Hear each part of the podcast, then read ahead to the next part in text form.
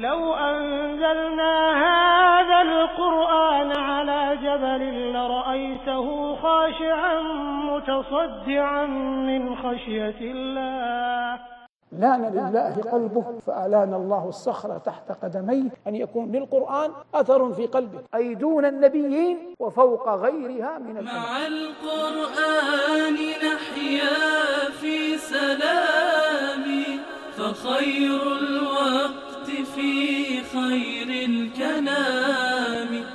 تعالوا ساعة نؤمن جميعا لنيل الأجر في دار السلام. بسم الله الرحمن الرحيم. الحمد لله وحده. الصلاة والسلام على من لا نبي بعده. ونحن بحمد الله في الجزء التاسع والعشرين وهذه وقفات ثلاث معه. وندرك في الوقفة الأولى أن هذا الجزء متعدد السور كما مر معنا في الأجزاء في الجزئين اللذين قبله. ولهذا تكون الوقفات متنقلة في بعض الآيات. ففي سورة تبارك يقول جل وعلا عن أهل النار وقالوا لو كنا نسمع أو نعقل ما كنا في أصحاب السعير فاعترفوا بذنبهم فسحقا لأصحاب السعير. السؤال هل كانوا يسمعون أم لا؟ الجواب قطعا كانوا يسمعون لكنهم لم يكونوا يسمعون سمع انتفاع. فمن سنن القرآن أن الجارحة سمعا كانت أو بصرا أو غيرها إن لم تنفع صاحبها في الآخرة فكأنها غير فكأنها غير موجودة. فنفى الله عنهم السمع والمراد بالسمع المنفي سمع الانتفاع. سمع ماذا؟ سمع الانتفاع. يعني لم يكونوا ينتفعون بما بما يسمعون. هذا بتبارك. في القلم قال جل ذكره نون والقلم وما يسطرون. فأقسم الله جل وعلا هنا بالقلم. فأي قلم هذا الذي أقسم الله به؟ قال بعض العلماء جنس جنس القلم. وقال بعضهم إنما يعود للقلم الذي قال فيه صلى الله عليه وسلم في الحديث إن أول ما خلق الله القلم. وقيل غير ذلك لكن ينبغي أن يعلم أن بعض العلماء يقول إن الأقلام ثلاثة. الأقلام ثلاثة. القلم الأول الذي خلقه الله الذي فيه الحديث. والنوع الثاني الأقلام التي بيد الملائكة. الأقلام التي بيد الملائكة. والنوع الثالث الأقلام التي بيد سائر الناس أو بيد الناس. القلم الأول والأقلام التي بيد الملائكة والقلم الذي بيد سائر الناس. العرب جاء في معلقة لبيد أنه قال وهو يصف أثر السيول على الديار. يصف أثر السيول على الديار. قال وجل السيول عن الطلول كأنها زبر تجد متونها أقلامها.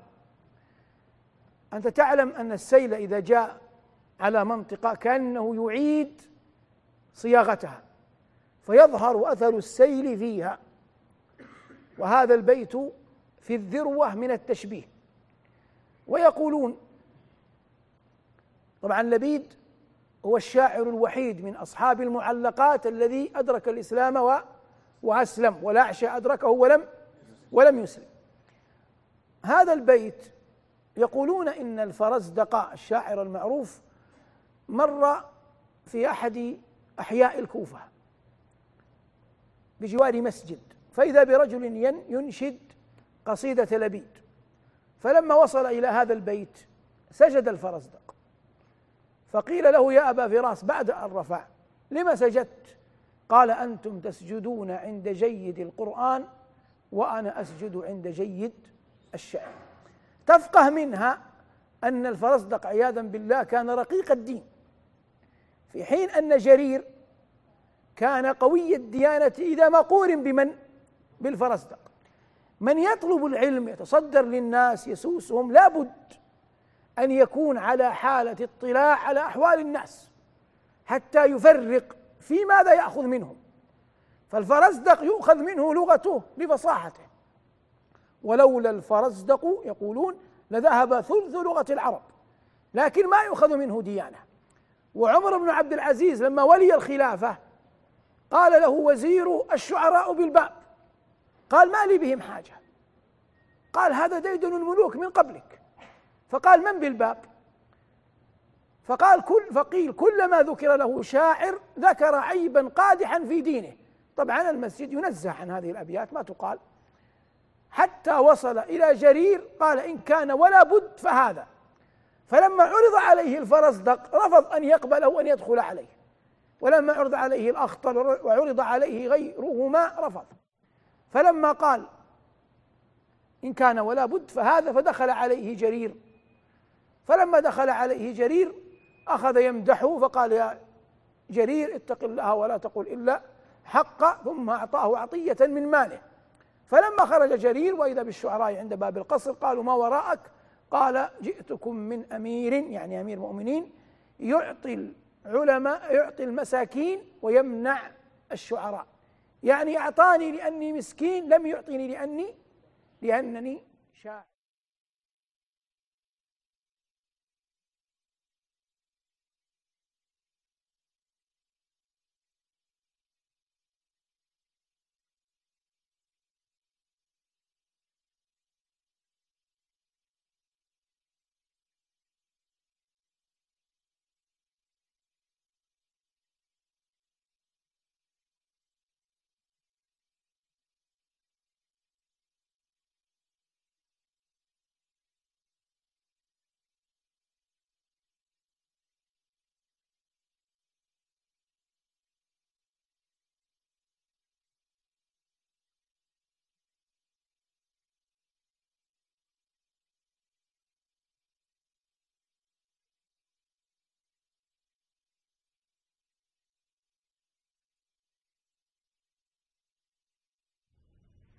عن عائشة رضي الله عنها قالت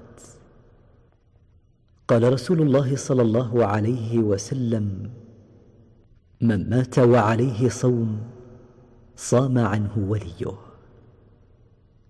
متفق عليه.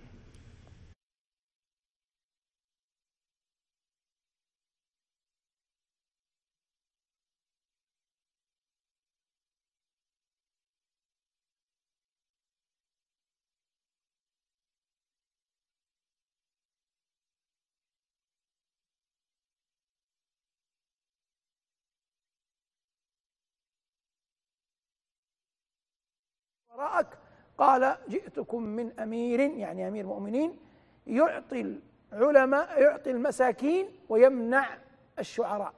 يعني أعطاني لأني مسكين لم يعطني لأني لأنني شاعر. نعود للآية في الأقلام. نحن عرجنا إلى هذا ادبيا من أجل الأقلام. قال الله في سورة القلم ما أنت بنعمة ربك بمجنون. ما هذه نافية؟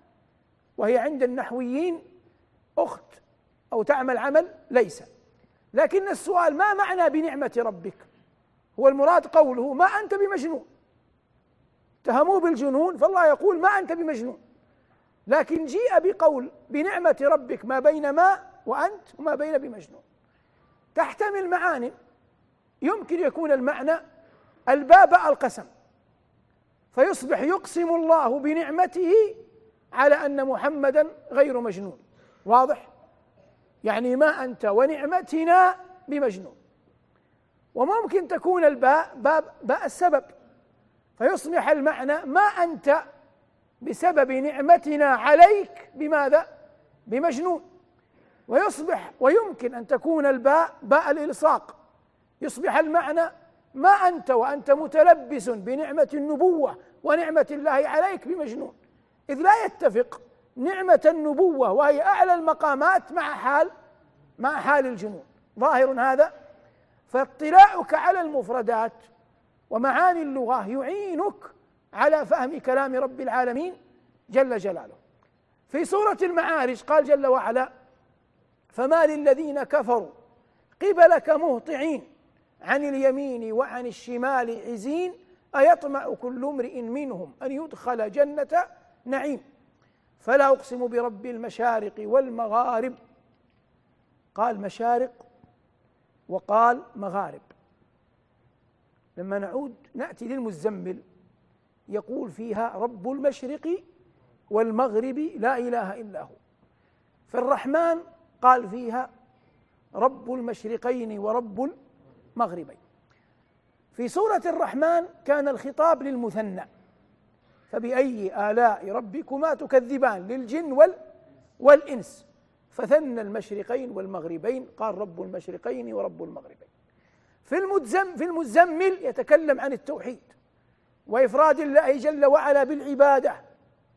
فقال رب المشرق والمغرب أفرد. لا إله إلا هو فاتخذه وكيلا. في سورة المعارج التي بين أيدينا يتكلم عن جماعات عن فرق. فما للذين كفروا قبلك مهطعين عن اليمين وعن الشمال؟ عزين جماعات.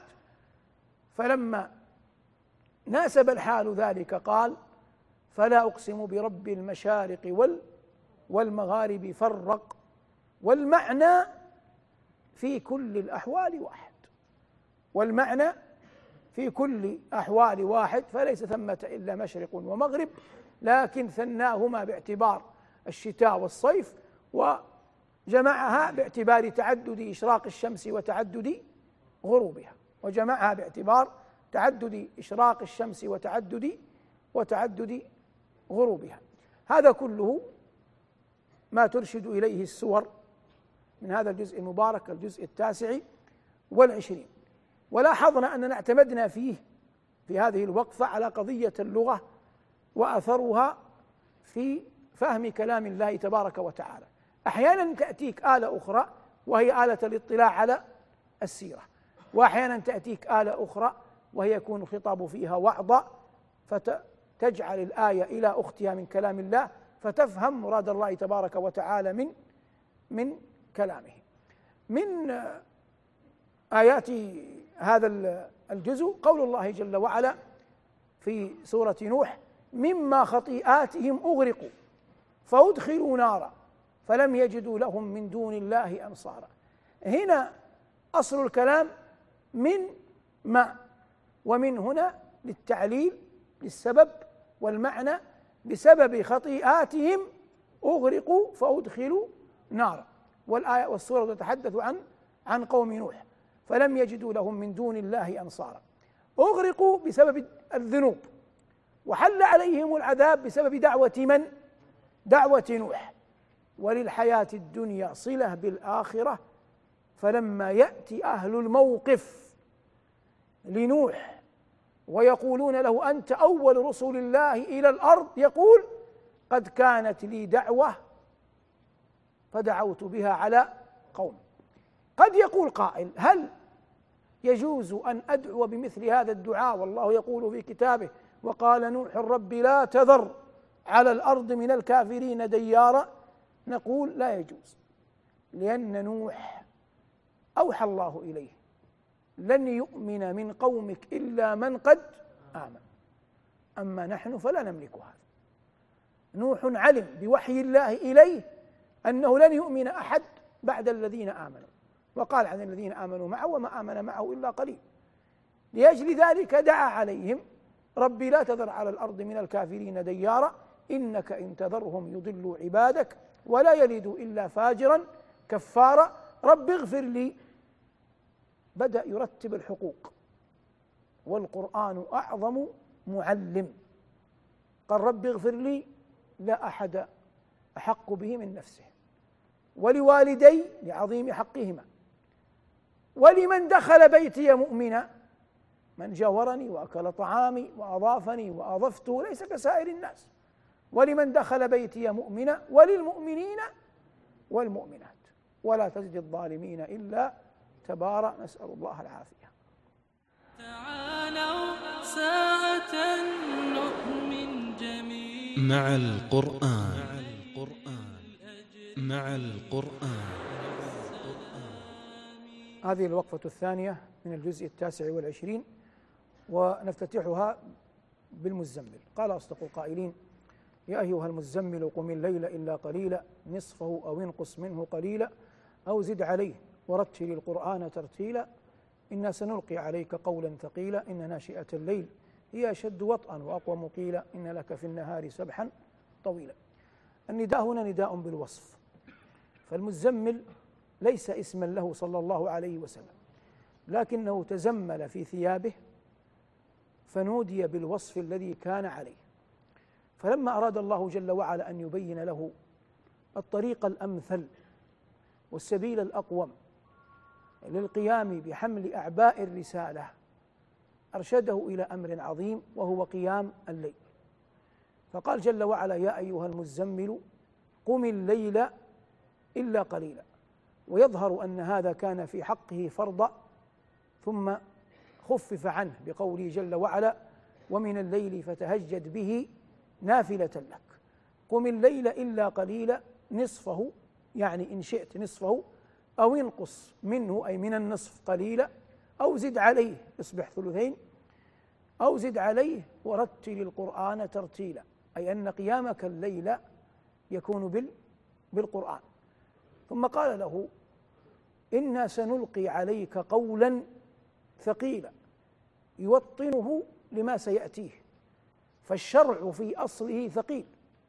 ورجل كان يمشي وراء مالك قال يا أبا عبد الله يا أبا عبد الله. ثم مسألة سهلة ثم مسألة يسيرة. فالتفت وقال ليس في الدين شيء يسير. إن الله يقول إنا سنلقي عليك قولا ثقيلا. إنا سنلقي عليك قولا ثقيلا. ثم أدب الله نبيه وأرشده. قال إن ناشئة الليل هي أشد وطئا وأقوى مقيلا. القول المختار من معنى ناشئة الليل هي الصلاة التي تكون بين نومتين. الصلاة التي تكون بين نومتين. فيبدأ الإنسان ليله ان شاء بالنوم حتى لو صلى يسيرا ثم ينام.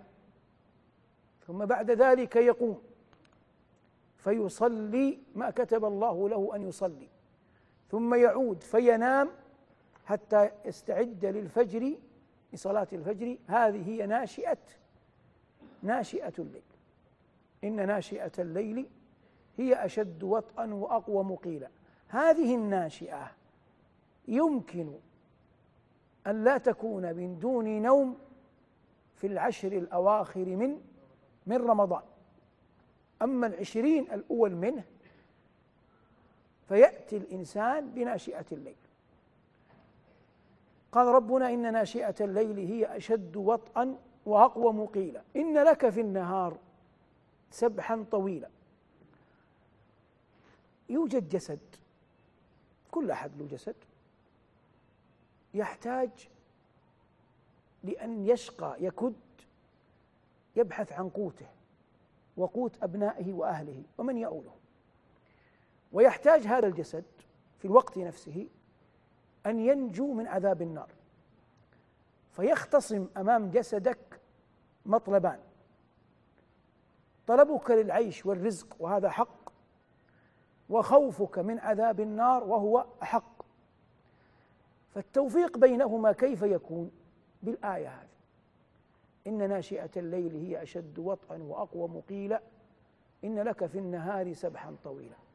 تجعل نهارك للخلق وتجعل ليلك للخالق تجعل جسدك ينصب في النهار إكراما لنفسك وقوتك وأهل بيتك. وتجعل جسدك ينصب في الليل إجلالا إجلالا لربك. هذا هو المراد الأعظم من قول الله جل وعلا إن ناشئة الليل هي أشد وطئا وأقوى مقيلا إن لك في النهار سبحا طويلا. حتى تكون هناك عناية قدرة إقبال على قيام الليل لابد من قوت في النهار. قال جل وعلا واذكر اسم ربك وتبتل إليه تبتيلا. التبتل الانقطاع إلى الشيء. والتبتل الانقطاع إلى الشيء. هو التبتل الانقطاع لكن لما قال وتبتل إليه تبتيلا عرفنا أنه انقطاع إلى من؟ إلى الله. واذكر اسم ربك وتبتل إليه تبتيلا. ثم وصف ذاته العلية. قال رب المشرق والمغرب لا إله إلا هو فاتخذه وكيلا. إن علمت يا عبدنا أن لا إله إلا نحن نخفض ونرفع ونقبض ونبسط ونحكم ما نشاء ونفعل ما نريد فليس لك عنا حيدة ابدا. ولهذا أمر الله نبيه بالانقطاع إليه جل جلاله. والمقصود أن الإنسان أمر بحفظ جسده لكنه لن يحفظ جسده من شيء أعظم من النار ولن يكون ذلكم الحفظ إلا بالوقوف بين يدي الله الواحد القهار. بعد هذه السورة التي بعدها قال جل وعلا يا أيها المدثر. هناك كسوة ثياب لاصقه بالبدن. ثياب لاصقه بالبدن. هذه تسمى شعار. وثياب على الثياب التي لاصقه بالبدن وهذه تسمى دثار. فقال صلى الله عليه وسلم لما اراد يمدح الأنصار قال الناس الأنصار شعار والناس دثار. لما جاءه الملك ورأى الملك وجل خاف فدخل البيت يقول لزوجته دثروني دثروني. لما قال لها دثروني دثروني كان عليه ثياب أو لم يكن؟ كان. لكنه كان يحتاج إلى مزيد ثياب مزيد كساء مزيد غطاء حتى يلتم بدنه بعضه على بعض لأنه يرجف. فدثرته عائشة. غطته فأصبح مدثرا. وأصلها متدثر. لكن هذا تخفيف. فأنزل الله جل وعلا عليه قوله يا أيها المدثر ناداه بالوصف الذي هو فيه قم فأنذر. قال العلماء نبئ النبي صلى الله عليه وسلم بإقرأ وأرسل بالمدثر لأن إقرأ ليس فيها دعوة لتبليغ الدين. لكن يا أيها المدثر قم فأنذر. هذه فيها الأمر بالدعوة إلى الدين. فقال بعض العلماء إنه نبئ بإقرأ بإقرأ صلى الله عليه وسلم وأرسل بالمدثر حتى يقوم بالرسالة على أكمل وجه بين له الطريق وأوضح له المحجة فقال له قم فأنذر وربك فكبر. وهذا الذي يبنى عليه كل شيء. لا بد أن تعتقد أنه لا أحد أكبر من الله. فكيف تدعو إلى الله؟ وأنت في قلبك أن احدا أكبر من الله محال. فأول الخطوات أن تعلم وأن تكون على يقين أنه لا أحد أكبر من الله. فإذا كان لا أحد لا أحد أكبر من الله وعلمت هذا يقينا أعانك هذا على أن تدعو إليه. وربك فكبر وثيابك فطهر. حملها على الوضوء صعب جدا لأن هذا من أول ما أنزل. لكن المقصود هذا كلام كناية في اللغة.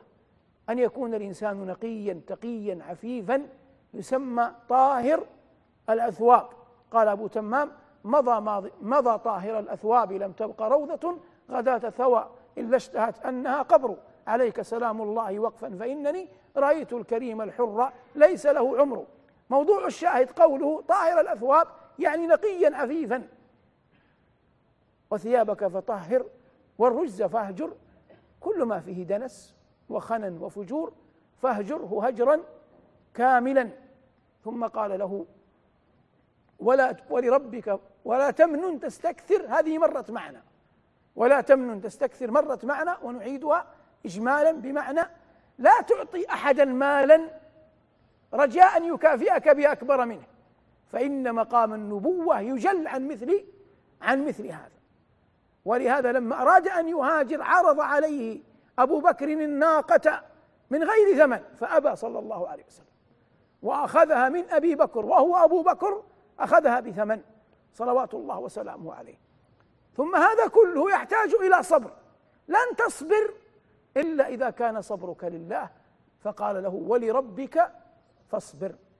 فتلبس صلى الله عليه وسلم بهذا كله. وقام به أكمل قيام وبلغ دين الله ونصح الأمة. ومنذ أن قال الله جل وعلا له قم فأنذر إلى أن وقف على بغلته يوم حجة الوداع وقال ألا هل بلغت؟ وشهدوا له الصحابة وكانوا أكثر من مئة ألف أسمعهم الله صوته فكان يرفع إصبعه إلى السماء ثم ينكتها إلى الأرض ويقول اللهم اللهم فاشهد ونحن لم نحضر ولم نشهد ذلك المحفل لكن نشهد أن الله أن نبينا صلى الله عليه وسلم بلغ عن الله رسالاته ونصح له في برياته. فإن جاءك مغلوب على عقله وقال لك كيف تشهد وأنت لم ترى. قل له إن الخليل إبراهيم قال بل ربكم رب السماوات والأرض الذي فطرهن وأنا على ذلكم من الشاهدين. فقبل الله شهادته مع أن إبراهيم لم ير خلق السماوات ولا خلق ولا خلق الأرض لكن هذا أمر ينقله الخير الأخيار بعضهم عن بعض ثابت في الكتاب أن نبينا صلى الله عليه وسلم بلغ رسالة ربه على الوجه الأكمل والنحو الأتم جعلنا الله وإياكم من أتباعه. تعالوا ساعة نؤمن جميعا. مع القرآن. مع القرآن. هذه الوقفة الثالثة من الجزء التاسع والعشرين. الله يقول كل وهي من ألفاظ العموم كل نفس بما كسبت مرهونة. إلا هذا استثناء. إلا من أصحاب اليمين. فلا معنى لها على الصحيح عندنا إلا واحد. كل أحد في الموقف مرهون بعمله. أما الصغار من المؤمنين الذين ماتوا قبل البلوغ فغير مقيدين بأعمالهم لأنه لم يجري عليهم قلم التكليف. لم يجري عليهم قلم التكليف. فمن الذين في الموقف؟ إما مؤمنين وإما كفار.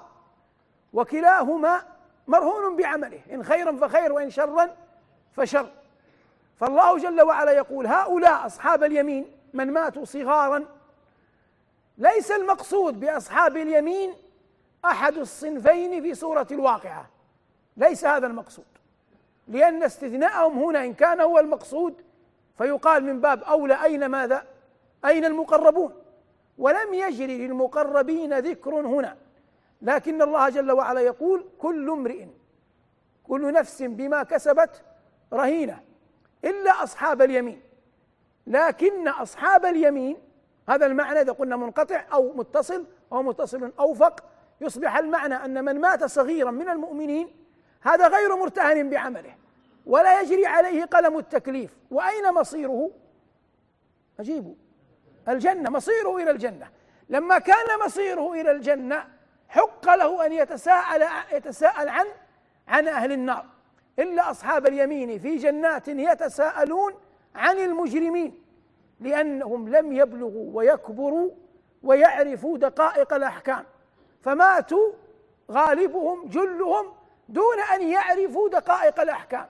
فيتعجبون أن قوما في النار وآخرين في الجنة. فيتساءلون ما سلككم في سقر؟ يسألون من؟ يسألون أهل النار. فيجيبهم أهل النار كما قال الله جل وعلا ما سلككم في سقر؟ قالوا لم نكن من المصلين. إلى آخر الآيات. موضوع الشاهد من من الآيات وسياقها هنا أن المراد على الصحيح عندنا بأصحاب اليمين هم من مات من أطفال المسلمين صغارا قبل قبل التكليف قبل البلوغ. الأمر الثاني من من الوقفات في نفس السياق قول الله جل وعلا لا أقسم بيوم القيامة ولا أقسم بالنفس اللوامة اللا هنا نفي لما يزعمه القرشيون وإلا ليس نفيا للقسم بيوم القيامة. فقد أقسم الله بيوم القيامة. لا يكون الأمر كما تزعمون وتقولون. أقسم بيوم القيامة. ويوم القيامة أشهر من أن يعرف به. يقوم فيه الناس لرب العالمين. ثم أقسم الله جل وعلا بالنفس اللوامة. وقد ورد في القرآن بالوصف ثلاثة أنفس. نفس أمارة ونفس لوامة ونفس مطمئنة. نفس أمارة ونفس لوامة ونفس مطمئنة. فالنفس الأمارة موجودة في كل أحد. كل أحد له باعث من نفسه يدعوه إلى معصية الله. والنفس اللوامة ليست موجودة في كل أحد. فليس كل أحد تلومه نفسه على بعده عن الله. والنفس المطمئنة هذا مطلب عظيم وموئل كريم. وقد جاء في حديث من مراسيل سعيد بن جبير أن النبي صلى الله عليه وسلم لما نزلت هذه الآية قرأها. فقال الصديق رضي الله عنه ما أحسن هذا؟ فقال عليه الصلاة والسلام أما وإنها ستقال لك يا يا أبا بكر. وهذه بشارة له رضي الله عنه وأرضاه. والمقصود أن الله قسم الأنفس إلى ثلاثة أقسام فقال لا أقسم بيوم القيامة ولا أقسم بالنفس اللوامة. ثم قال أيحسب الإنسان أن لن نجمع عظامه هذا الإنسان الكافر؟ وقد مر معنا في تفسير آخر سورة ياسين ما يتعلق بهذا المعنى. أيحسب الإنسان أن لن نجمع عظامه؟ قال ربنا بلى قادرين على أن نسوي بنانه. ثم بين جل وعلا ما يكون من أهوال اليوم الآخر. ثم قال كلا إذا بلغت التراقي وقيل من؟ راق وظن أنه الفراق والتفت الساق بالساق. الحديث عن الموت لا يكون برفع الصوت يكون بالاعتبار. جسد وروح انتشرت فيه الروح في كل مكان فسميت نفسا أودعها ملك وأوكل الله ملكا يقبضها له أعوان. توفته رسلنا وهم لا يفرطون. إذا بلغت التراقي أي الروح تجمع من الجسد كله. وقيل أي أهل الميت ينشدون من راق من يرقيه من يطببه. لكن إذا كان الله قد كتب في ذلكم المرض الوفاة فلا بد أن يتوفى فلا ينفع عندها طبيب ولا راق.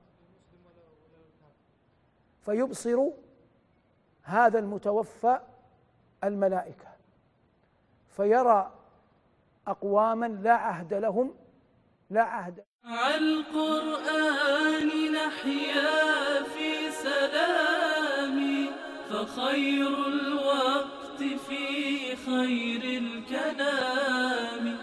بتفسير وأخبار حسان عن